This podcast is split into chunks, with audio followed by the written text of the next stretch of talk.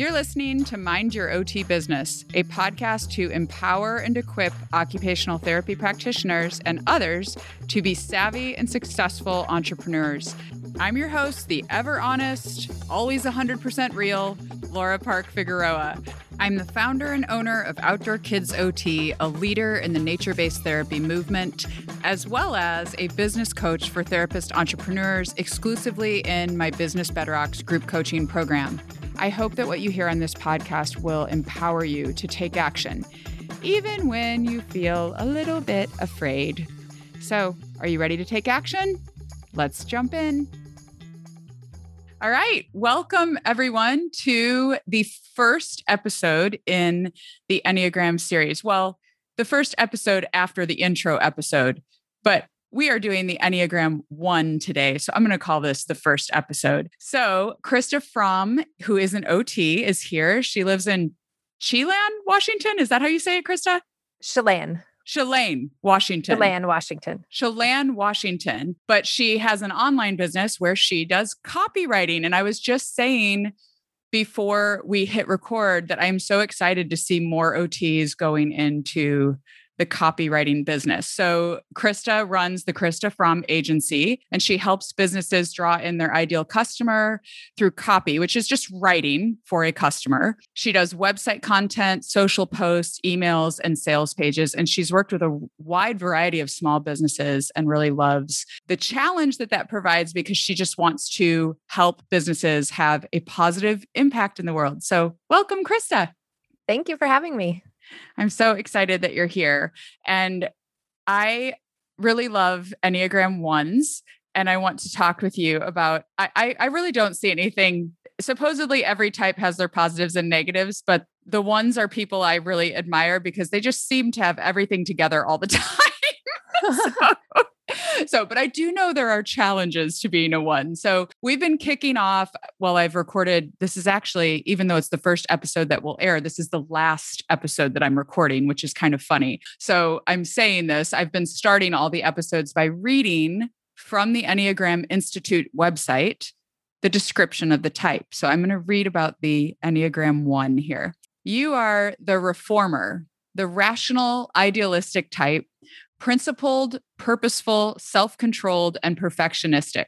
Ones are conscientious and ethical with a strong sense of right and wrong. They are teachers, crusaders, and advocates for change, always striving to improve things, but afraid of making a mistake well organized, orderly, and fastidious. I like that word. They try to maintain high standards, but can slip into being critical and perfectionistic. They typically have problems with resentment and impatience. At their best, they are wise, discerning, realistic, and noble, can be morally heroic. So, the basic fear of a one is of being corrupt or evil or defective. The basic desire is to be good, to have integrity, to be balanced.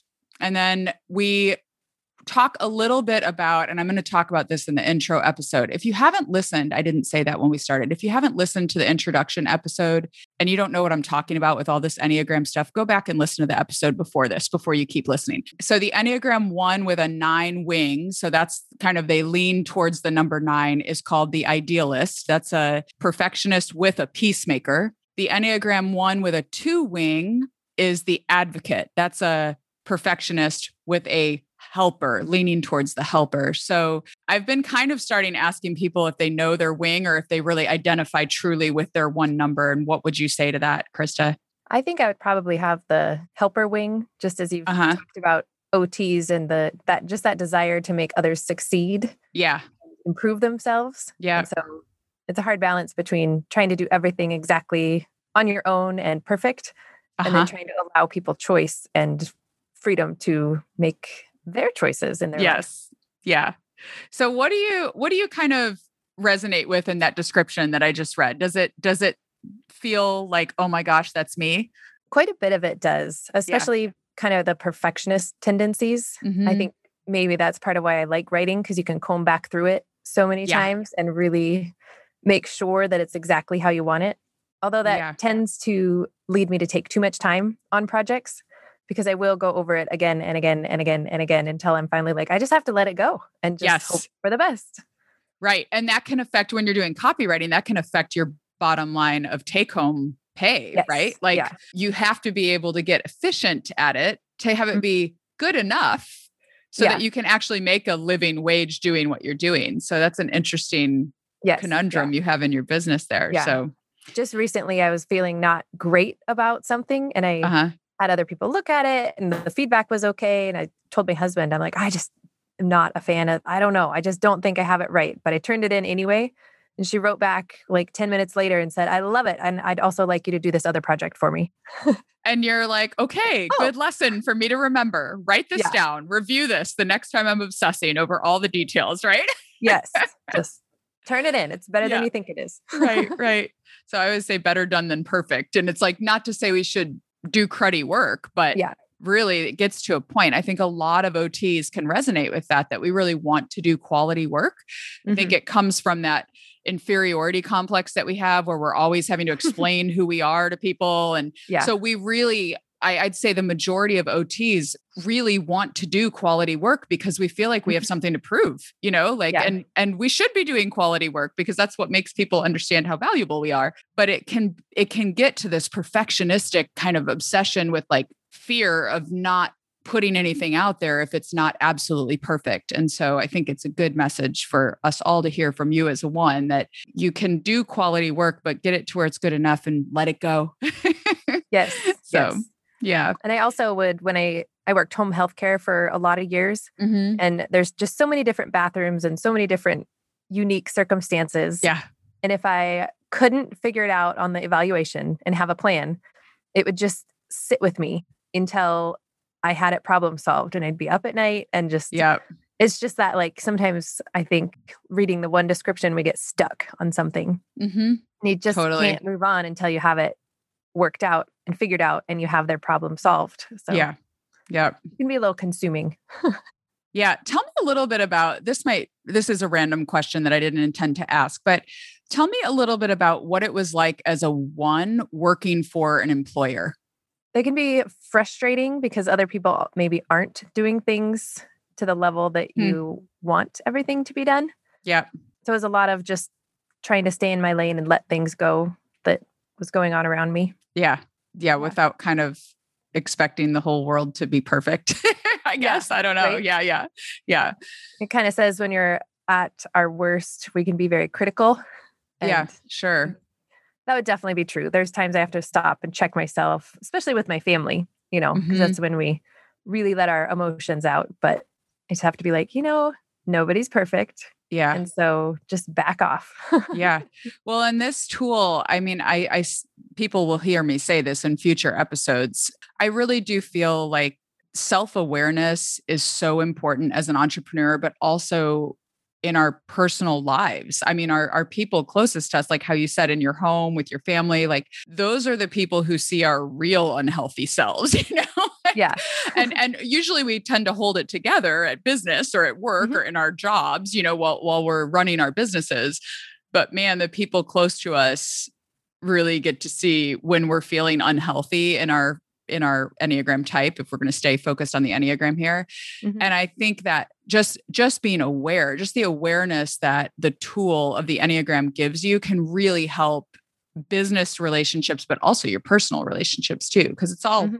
part of who we are really but yeah so okay tell me that that first the first question we're we're always kind of asking people is what are your biggest strengths as an enneagram 1 running your business I think the ability to be organized and mm-hmm. strive, mm-hmm. I mean, striving for perfection is sometimes a good thing because you're yeah. willing to put in a whole lot of work to get things changed or get things right yeah. to where you want them to be. And I mean, honestly, working by myself and for myself works out in my favor because I can set things up exactly how I want them. Right. and I don't have to question why people are doing things different. Right.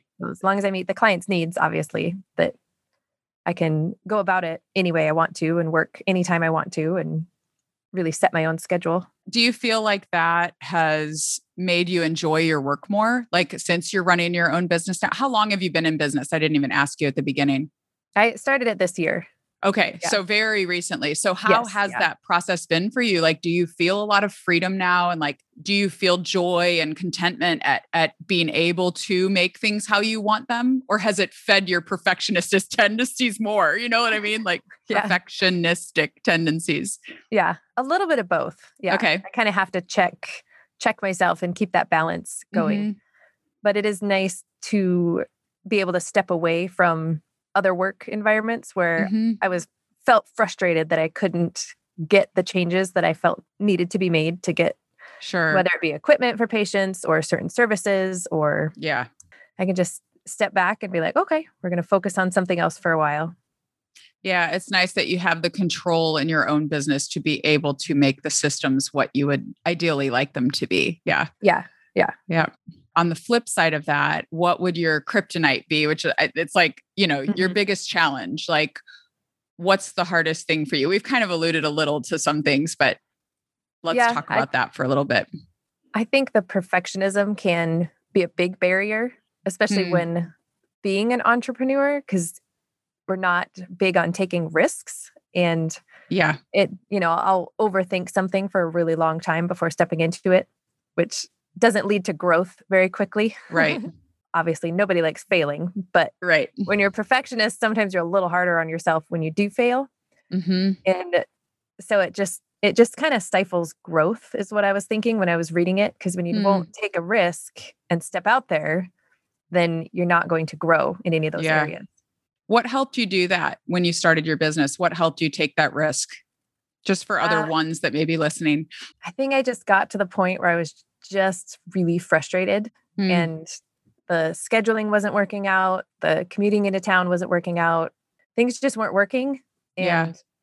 conveniently I got targeted for some ads that were about copywriting after having a discussion with somebody. Oh, interesting. yeah, That's awesome. Right?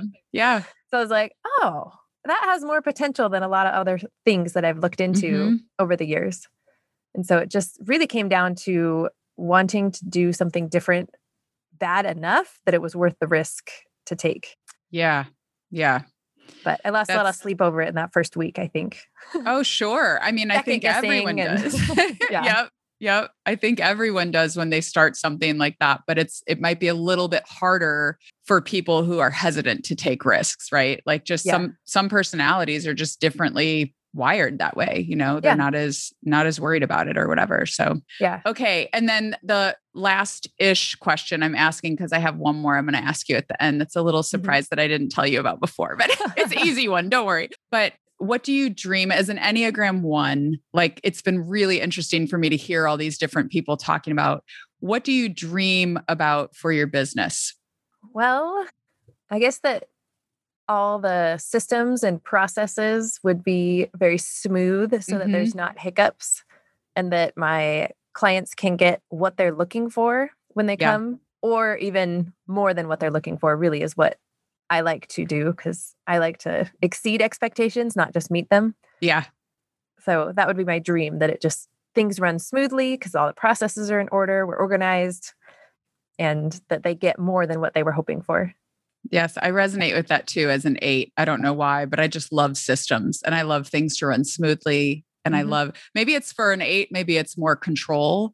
We'll talk about the eight in like what nine more episodes, I guess, if people are listening to this. But the eight is the challenger and control is like the thing that we like basically extreme mm-hmm. type a you know but um i that's probably a, a misnomer but but i love systems and i love things to work smoothly, it just mm-hmm. gives me a, a, sense of security and control. So it's yeah. another thing to think about as we talk about the Enneagram. A lot of times it looks at your underlying motives for things and your fears about things, I think, because it's it's like the one may really love systems because because you you want things to be perfect and efficient, right?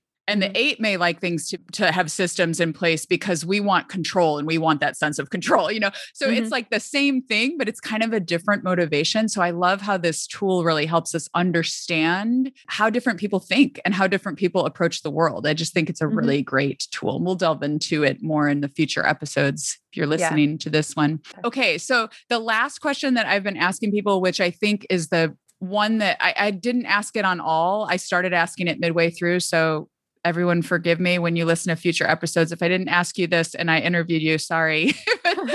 but one thing I think is helpful for people who are listening to this to hear is what do you wish that other people knew about the Enneagram 1? Like how to interact with you in a business type of setting, whether you're an employer that has ones as employees or whether you are a colleague working on a project with a Enneagram 1, what is something you wish people knew about Enneagram 1s? It probably relates to being perfectionist and critical hmm. when it comes across that way. I guess if people know that the heart behind it is to do what's right for everybody and yeah. get the job done and make sure it's just as good as it can be it's not yeah. like being critical to try to break somebody down or to be mean when we're not kind of in check. It's being critical just to elevate everything to a better level and get more people's needs met. Yes. So. And they they Enneagram ones, I love that. I that's a very good thing to remember that they're not doing it to be critical. They're doing it because they really want to make change in the world. They really want yeah. things to the world to be the best place that it can be, essentially. Like if yeah. we take it to a very high yeah. visionary level, like that's really good. And they, you know, Enneagram ones, I think, can be a real impetus for your business to do greater things. You know, I, I know in my practice, one of my employees is an Enneagram one, and they have really pushed me to like make the business better and co- mm-hmm. continually improve systems and continually and yes it's felt critical at times yeah and that's okay yeah. you know like like it's okay it's it's a really good thing because the business is better because of it and i and i mm-hmm. think that that's something we should all be thankful for ones about that they they constantly push us to improve systems and to improve our businesses and to improve our lives really so yeah, that's mm-hmm. great. Thank you so much, Krista, for coming on. Is there anything else you want to say before we wrap up? I don't think so. I think that's it. Thank you for having me. Yeah, I'm so glad you could come. Yeah, and I, again, I'm so happy that there's OT options for for people to hire OTs who are copywriters now because this is like new. I don't know any of anyone that was doing that work in in like past years and now there's several people that I can refer people that I coach to. So that's mm-hmm. it's really awesome. I'm glad that you exist in the world. yeah, I'm happy to write for OTs and therapists because yeah. Oh, tell it. people tell people where they can find you. That's what I forgot. I, I, was like, I feel like I'm forgetting something. Okay. Where where do you hang out online? Like, where can they find out more about you if they are interested in copywriting services? Well, I have a website that's www.kristafrahmagency.com. And yep. I also have an Instagram, which is also Krista Frahm Agency. Okay. And it's K R I S T A mm-hmm. F is in Frank, R A H M, correct? Correct. Yep. Okay. Yeah. Great. So, Krista Frahm Agency, you can find her on Instagram and on her website. So, I'm just going to take us out here and I'm going to tell you all to take a small step, even if it is not a perfect step. all of us need this message, not just Enneagram ones, because those small steps are what make really great gains over time. So, until next time, mind your OT business.